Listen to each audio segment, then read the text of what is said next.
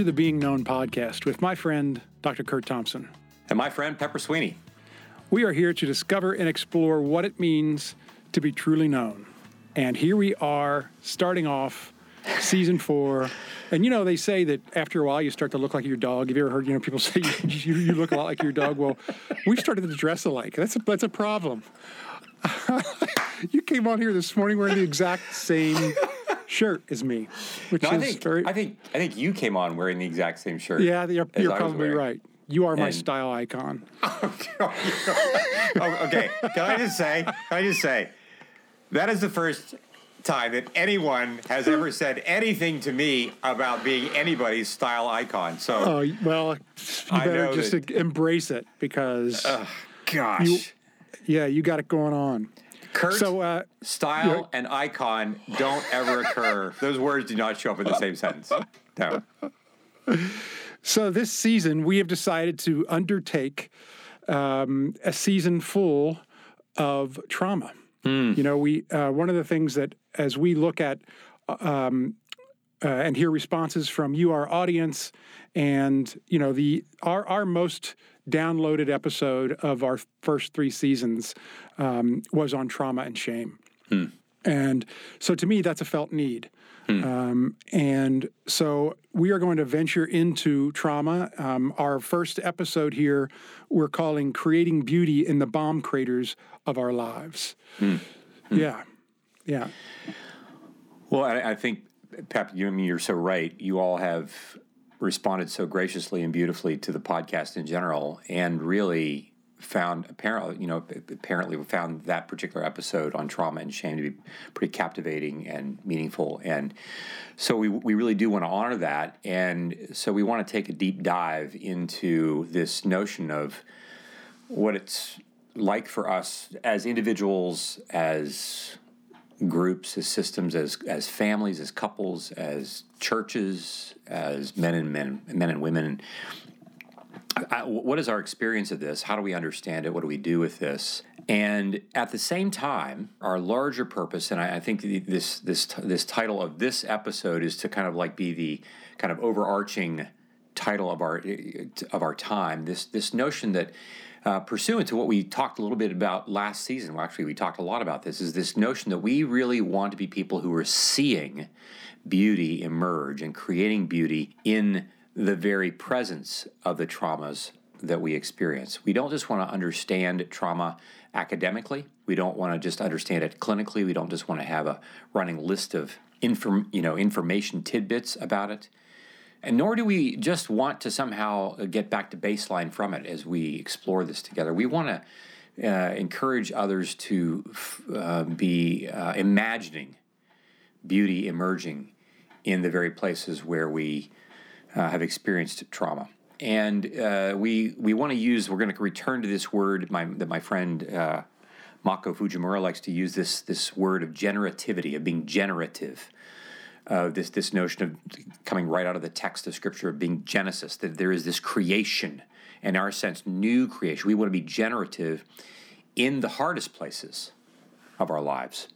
And part of how we do this is that we, we really want to continually be submitting our experience of trauma and even our understanding of trauma. We want to submit it to the light of the experience of being known. We want to suggest at the outset that when we talk about trauma, for any of us to think about it, it's, it's tempting to, I'm going to talk about this event or these events that have happened to me or that happened to my friend or to our war veterans or to the rape victims or to our African American or Asian American friends in our world, these, at least in our culture here in the US, these things that have happened to people, we don't just want to understand that in the abstract. We want to be with those. We want those to be with us. We want to be known in the process, and we want to highlight that this process of being known is the crucial element wherein which trauma is healed. It's identified, it's healed, it is rehabilitated, it is brought to fruition and fullness, and then beauty. Yeah, I, I just love that as we're looking at trauma, that what we're looking at, what we're digging for is beauty, and where we're headed is beauty. You know, we could be doing a season that's fully clinical and fully, uh, or, or, even fully, as you say, just just sad and hard and and all those things. But but really, what we're going after is beauty. Right. And you know, we're, we're, we're as we are recording this, this will be released obviously in several weeks down the line. But as we're recording this, we're in the new year of 2022, and we are wrapping up the second full year of a pandemic. And with each ongoing period of time that the pandemic lasts, it, for instance, in and of itself, is a particular trauma that is being layered upon all the other traumas that we have experienced. And so we know that we're, uh, you and our audience, we, we know that we're having this conversation with people who are in the middle of it. Hmm. You know, like we're chest deep in it.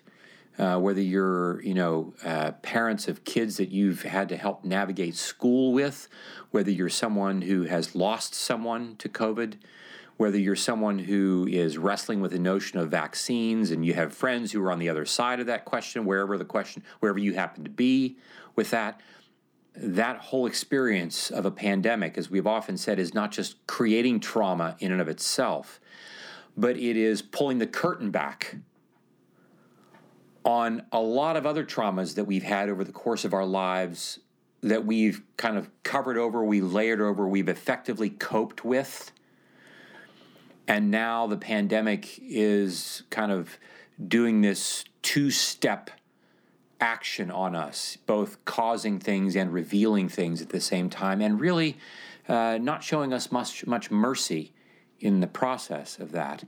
And it's not easy to imagine beauty emerging in the course of a pandemic. And for, for those of us who that, that are listening, that, that uh, whose lives are being really deeply uh, affected in this time, we want you to know that this season on trauma is for you. That and we we want to do this together with you. We don't we don't want to be talking at you. We want to do this together with you. Hmm. We want to hear from you. We want to share in your pain. We want to be present with you because this process of being known, we really do believe, is important. Again, not just because uh, to be known is to help me feel better, but to be known enables me to be generative, enables me to create beauty in the places that we often least expect to find it. Yeah. One of the things, one of the things that we also want to pay attention to in this season is there is there is going to be a highlighted text from the Christian scriptures that we're going to use, and it's uh, comes from the Gospel of John. It's John 16, chapter sixteen, the thirty third verse, where Jesus says to his disciples, these things I have spoken to you, so that in me you may have peace. In the world you have tribulation, but take courage. I have overcome the world. We are going to be, you know, Pep, we're going to be coming back to this over and over and mm. over and over again, highlighting this notion that Jesus does not say, I've spoken of all these things, I'm telling you all these things so that you can have peace because you have more information. You can have peace because you now know the way the world is going to end. You can have peace because I've given you a new vaccination for the uh, pan, you know, for the virus. You can have peace because of all these things. He says you can have in me, so that in me you can have peace.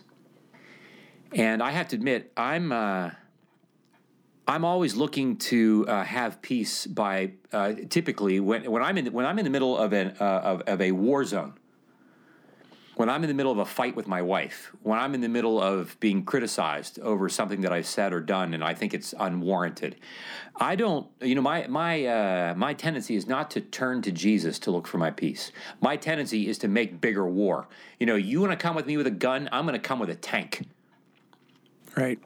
And it's what I do and I'm not very proud of it.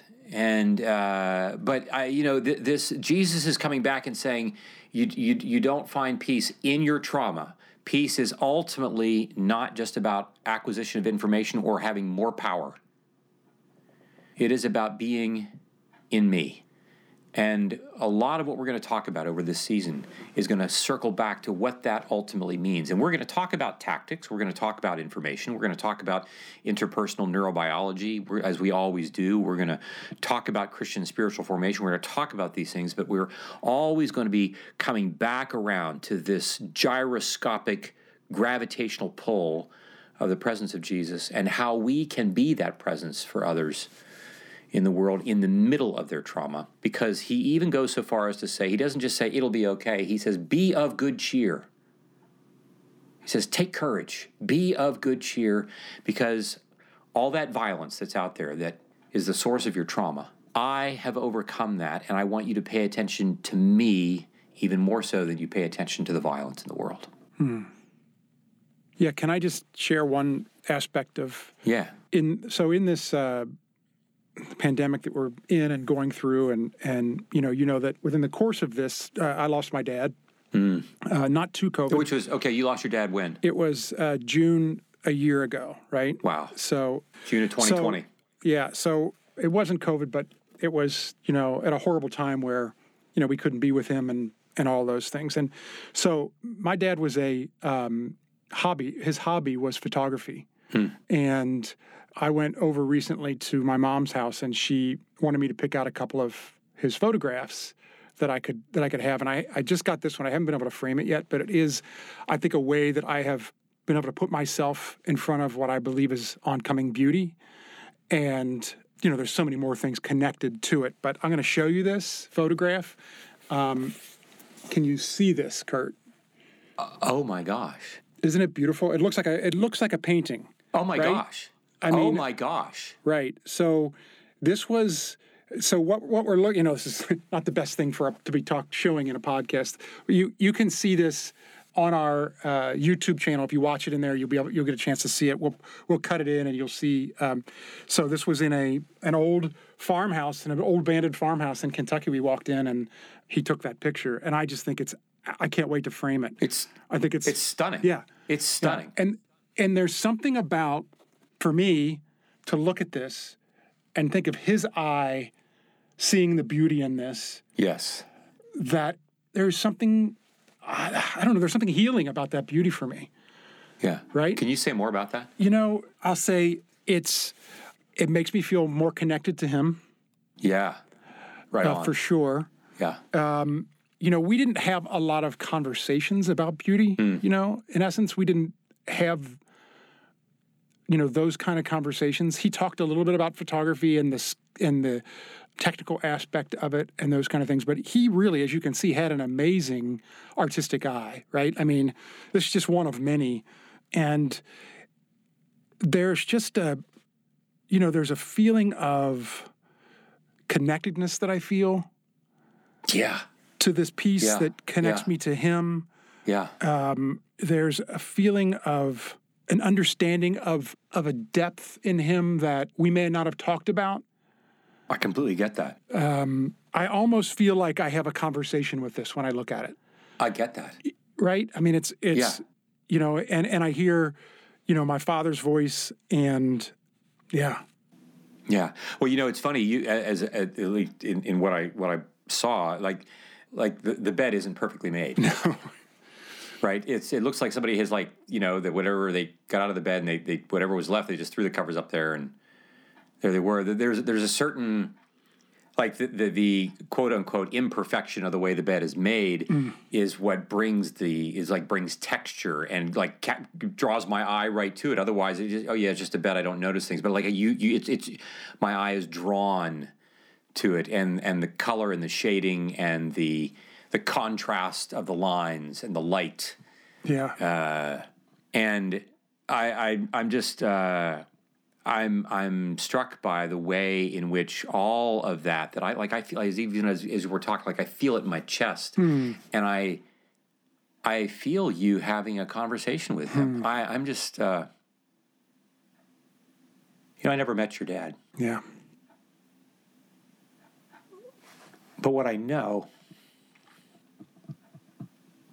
is that your dad is the reason you're here. Yep. And for that reason alone, I love your dad. Hmm. And just really sorry that his loss came in the middle of this kind of large trauma that everybody's under the heavy blanket of. Yeah. Yeah. Well, I'm. I'm. It, it's interesting. The very thing that you've you're you're just now. I mean, you're you're describing even with that photograph and your encounter with it, and vicariously then with your dad, this notion of Jesus coming to us and saying, even in that space of trauma, I'm coming for you, and I want you to have peace in me in the middle of your trauma. This is not to thereby deny your trauma, be Pollyanna about it, pretend it didn't exist, dissociate from it. It is about looking at it full on, as we're going to do over the course of this time, for the very purpose not of cursing it, but of creating beauty in the middle of it. Hmm.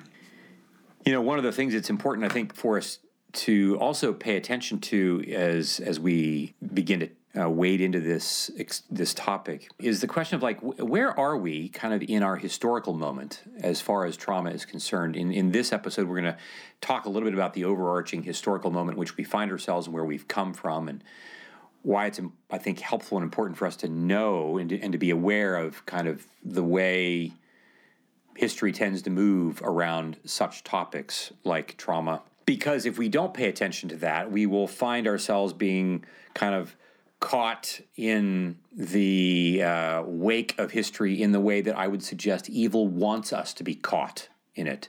And what do I mean by that? Uh, you know, a, a brief cursory look at trauma in, you know, kind of from a cultural standpoint, like how do we talk about it? Where does it end up? Uh, will will quickly reveal that mm, 50, 60 years ago, even, the notion of trauma was something that was, for the most part, limited to experiences in life where it was just plainly obvious where trauma was taking place.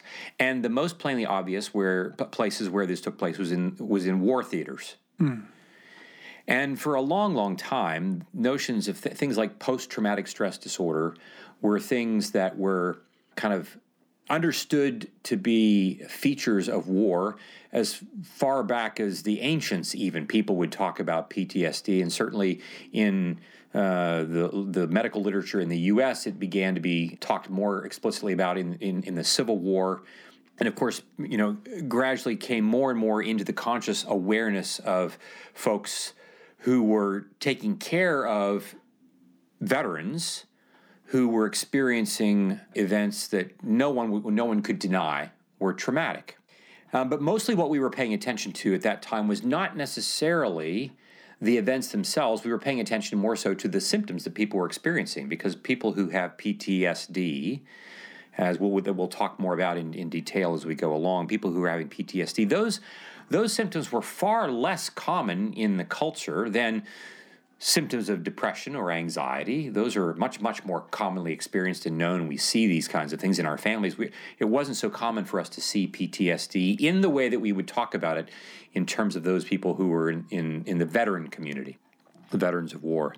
But over the course of the last 50 to 60 years there has been a growing extension and awareness that the violence that we experience in war fundamentally in terms of how it affects our neurobiological uh, states of mind and the way it affects us interpersonally and the way it affects our bodies has become uh, something that we're increasingly aware of, such that even in the clinical clinical community, we have started to extend the language of trauma out beyond those who have been in war theaters to others we there was a time when we wouldn't necessarily talk about rape victims or victims of having been summarily bullied or physical abuse or or sexual abuse uh, in families, we wouldn't necessarily have used trauma, except perhaps in clinical circles. If you were in a psychiatrist's office, I remember when I was a resident back in the late 1980s, we talked about trauma, but those that trauma was really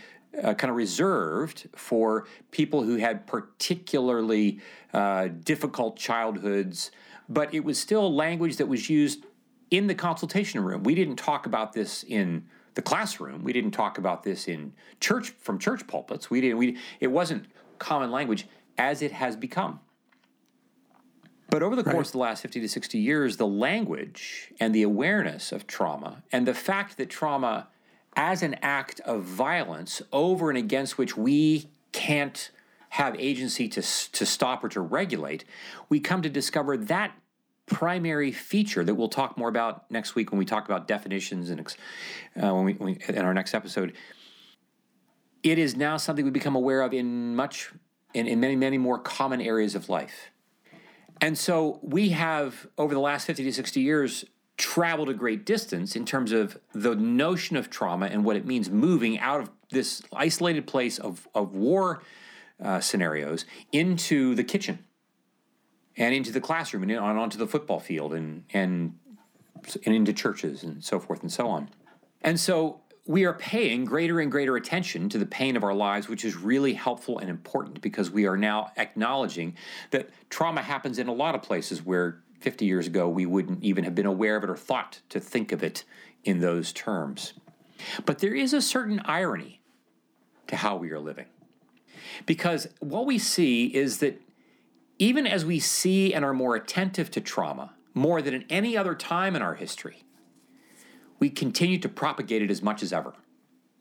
We need to recognize, on one hand, that just because we become more aware of things doesn't mean that we necessarily categorically become better at not perpetrating it. Steven Pinker, the evolutionary psychologist at Harvard, uh, famously wrote a book called Our Better Angels, in which he was, you know, in which he, he talked about the hope and optimism that he has because of the relative decrease in violence over the course of human history. And uh, different people have read that text, and, and, and other other folks have, have taken umbrage with it and have questioned all kinds of things about it. And some people found it to be really quite hopeful, and other people found it to be less so because they were taking umbrage with his with his data. All that notwithstanding, uh, at the same time that we might say, you know, we can be hopeful because there are fewer people dying in wars than there used to, you know, hap- happen. And and and yet, like, if I'm in Southeast DC, like, it doesn't really matter to me what Steven Pinker's book says about things being better. If I'm living right. in the U.S. now, where there is so much traumatic rhetoric leveled at one another who are in different political camps. It doesn't really matter to me much about what the larger global picture tends to look like. When my father or my coach or my pastor is treating me in the way that I'm being treated, it doesn't really matter what the larger thing. And I want to suggest that there is a certain irony to the fact that we as human beings continue to do the very thing that Cain and Abel did. And for those of our listeners who are aware of this, we want you to know that as much as uh, there is uh, a greater awareness of and acknowledgement of it, we also want to say to you, we also see that it's still hard. We also see that this is a world in which tribulation continues to occur, just as Jesus said that it would. Jesus did not say, therefore, in this world, tribulation will eventually go quietly into the night. No, in this world, you're going to have it. But with me, you're going to have beauty, even in the face of tribulation. And so then the other thing that we have to pay attention to, as with so many things, uh, what was first foreign or rare to us, well, we didn't really talk about trauma, um, because often because of how we didn't understand it, or because perhaps even because of how painful it was, then it gets drawn to our attention, becoming increasingly uh, noticeable to us. And then it even will tilt into becoming fashionable. We move from trauma being limited to the war theater to now, you know, trauma happens anytime, you know, Ohio State loses, which is not very often. to not, some of us. It's not very often, right, right. I mean, I, you know, in, in that case, like it'd be traumatic for Michigan, like, you know, for a long time. Yes. But I mean, we have to be careful in recognizing that we can uh, we we can so uh, frequently talk about it that it then becomes minimized. Yeah, you lose the power in the word. Yeah, say right? more about that. I mean, I think that I, I just I think that happens a lot uh, in our culture where suddenly, you know, people will use a word that is, you know, meant for hmm. one thing, right? and then they'll use it. It becomes a part of our language, a part of our vernacular, and suddenly the word has Right. lost its meaning. It, it, you know, some words need to be reserved for what they are. Right. Right. You know, and the more you use them in ways that aren't necessarily helpful, the more the power gets sucked out of the word. I think. Well, you know, it's interesting. It's it's like anything in you know the, the mind tends to we, we we tend to pay attention to things in our physical universe that are unique. Right? If uh, it- you know, it's kind of like when when when we went to uh, Wyoming to Jackson Hole uh, with our kids, and uh, the, the first time, and like you know, you you land and you drive, you you, you, go to your hotel, and, and while you're there, like you're you're driving through Jackson Hole, and you see an elk in the town, and you're like. Oh my gosh! You're stopping the car, like, and it, and it's not even a bull elk, right? It's it's it's a, it's a cow elk, and and but she is just spectacular in her beauty, and like I can't believe because like they don't have elk in my yards here in Northern Virginia, and four days later Right. I don't even notice elk. They mean nothing to me. they're nothing. You mean nothing to me because they're just everywhere, and right. but this is the thing, right? I pay attention to novelty. And the more frequently I see it, the more frequently I hear the word, the less novel it becomes, and the less I pay attention to it. And what's really interesting about your bringing this up about what we do with the word is that this is exactly what we will often do with our traumas themselves, not just the words that we use about them. right. We have a traumatic event that happened to us when we were three or 13 or 30. And it was overwhelming at the time, but we found somehow we, you know, by hook or by crook, we, crook, we, we found a way to cope with it. And we just kept moving on. And now it just fades into the woodwork. It becomes just one more elk that looks like all the rest. You're about to say something. Well, I was going to say that it, you know, it manifests itself though, right? I mean, if you don't, in a lot of cases, if you don't explore this, like you may not even, you may have, you may have been so good at compartmentalizing that you Exactly. forgot it, right? But it's going to come back Right. in another way.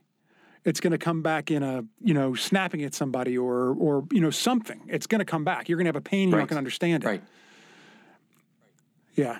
So that makes me think that there are a lot of us walking around who are the walking wounded and we don't even realize it.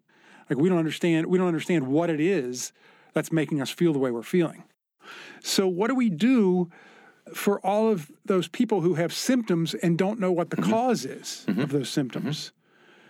You know, what do we do for them? Like how do we how do we and and you know, quite frankly, there's a lot of people I've I've known people in my own life who have shared with me about their traumas, but they've never dealt with them and don't want, they have no intention of ever dealing with them. And then you wonder why, you know, they've been banned from the local restaurant or the, you know, that kind of thing, because it's Right. going to come up. Right. Yeah. Well, I, I, I think you know the uh, what w- w- one thing this this again for our listeners. Well, I think we want you to know that this uh, this season is going to be a season is a season of hope. This is not a season of fear. This is not a season of pessimism uh, or despair. This is intended to be a season of hope. But as we will Yeah. explore, hope is something that must be manufactured in the presence of trauma. Hope is not just something that happens because everything is going well. In fact, real durable hope is actually manufactured in the very presence of hardship, in the presence of hmm. tribulation. But what's crucial about it is that it is not manufactured. The, the way we are able to, and the reason we're able to manufacture it is because we are doing it collaboratively with others. It is in the process of being known that our hope is manufactured.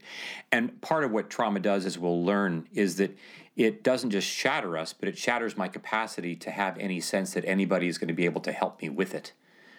And so I only perceive that I'm on my own in having to deal with it. And so when I put it away, I dissociate from it, and then, you know, I get thrown out of the restaurant. I don't perceive that I that there could be somebody else who will want to be with me in the in, in the healing of this. I'm still on my own. And so I only have myself right. to depend upon that has been shattered. And so it just becomes this, you know, snowball effect in a really negative, you know, kind of way.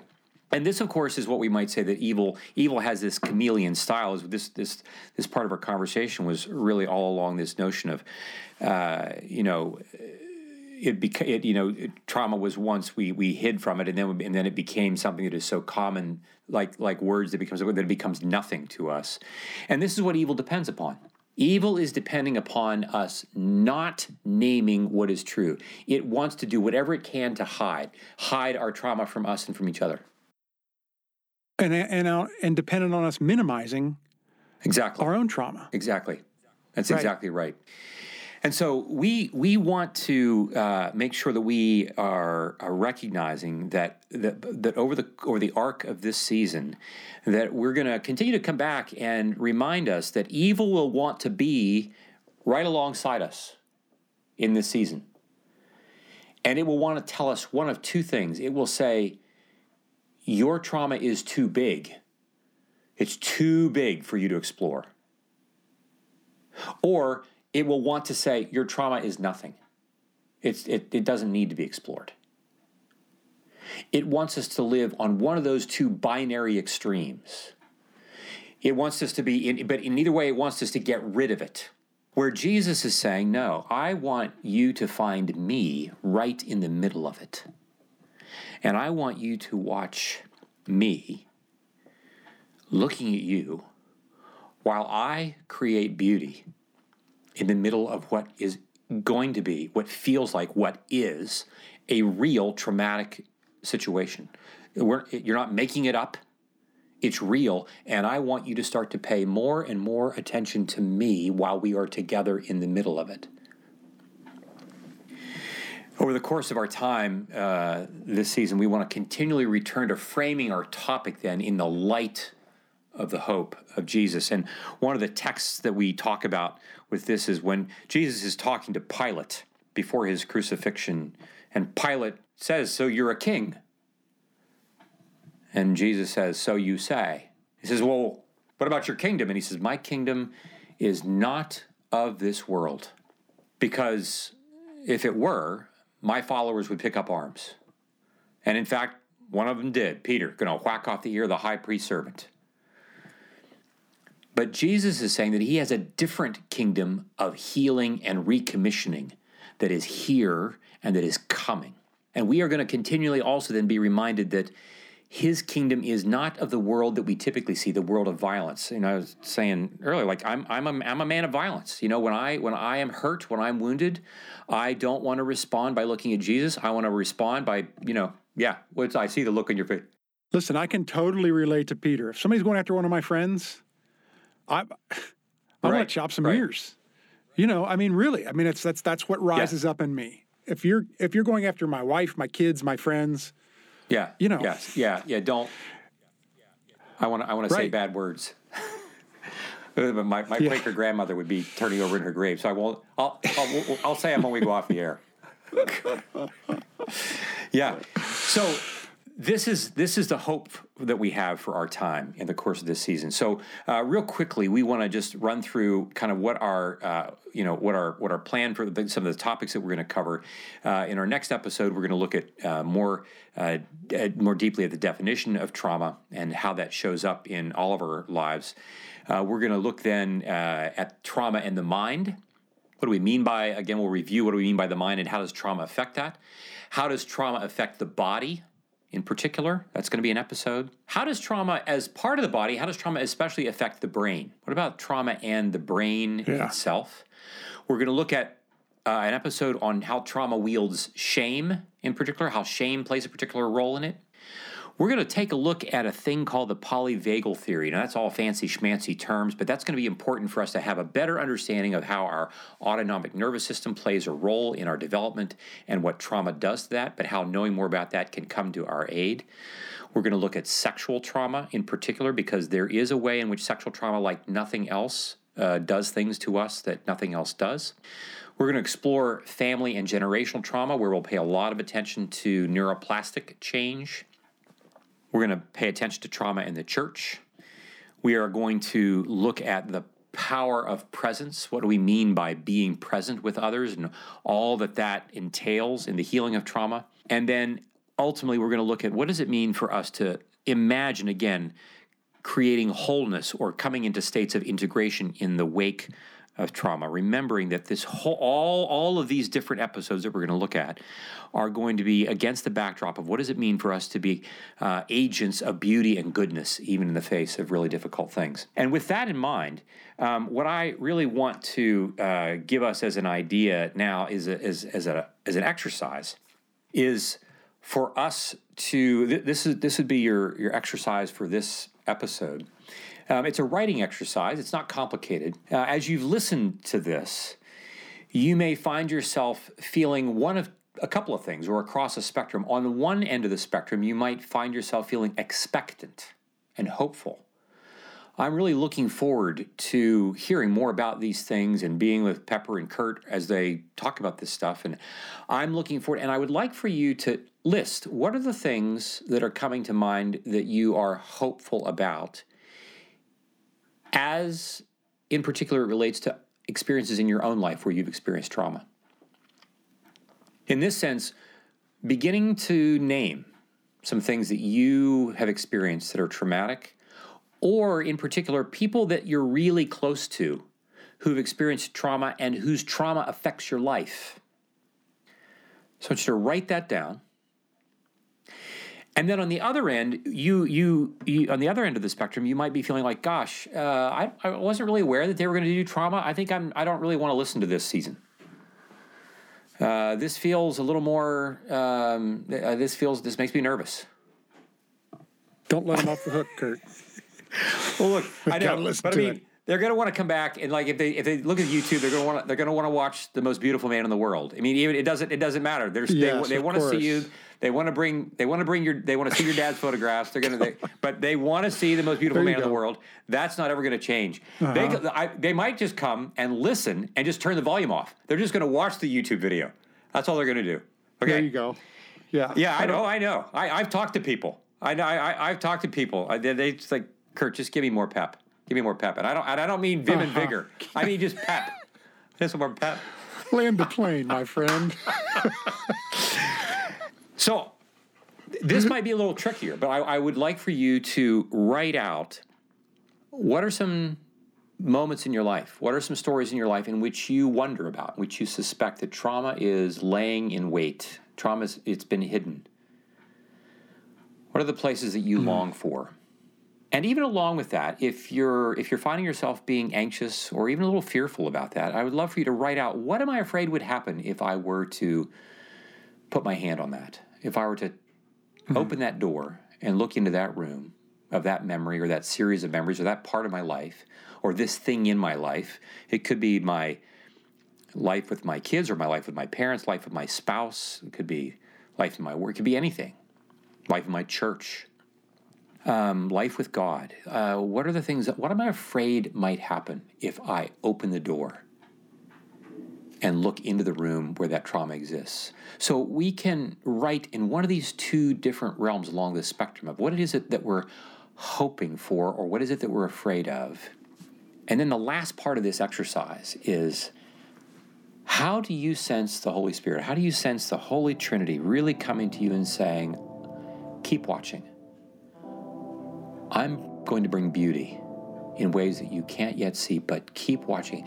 How would you like, how would you imagine, how do you long for Jesus to bring beauty in any and all of this? Great, great. Hey, follow us on the socials so that you can uh, have these applications delivered to your device.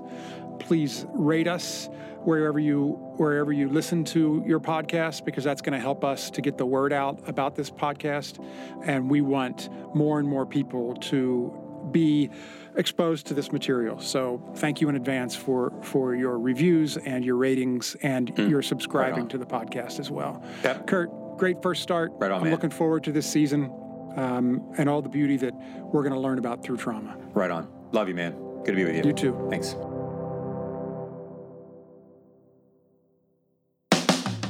This podcast is produced by Curt Thompson, Pepper Sweeney, and myself, Amy Chella. Audio production and editing is by Keaton Simons. Video production and editing is by Mark Gould. Speaking of videos, each week we post the video version of every episode to our YouTube channel. You can find us on YouTube by going to youtube.com or your app and searching Being Known Podcast. If you'd like to connect with us, you can find us on social media at Being Known Pod. If you like this podcast, tell a friend. Tell all of your friends. And please like, rate, and review. Be well, be known.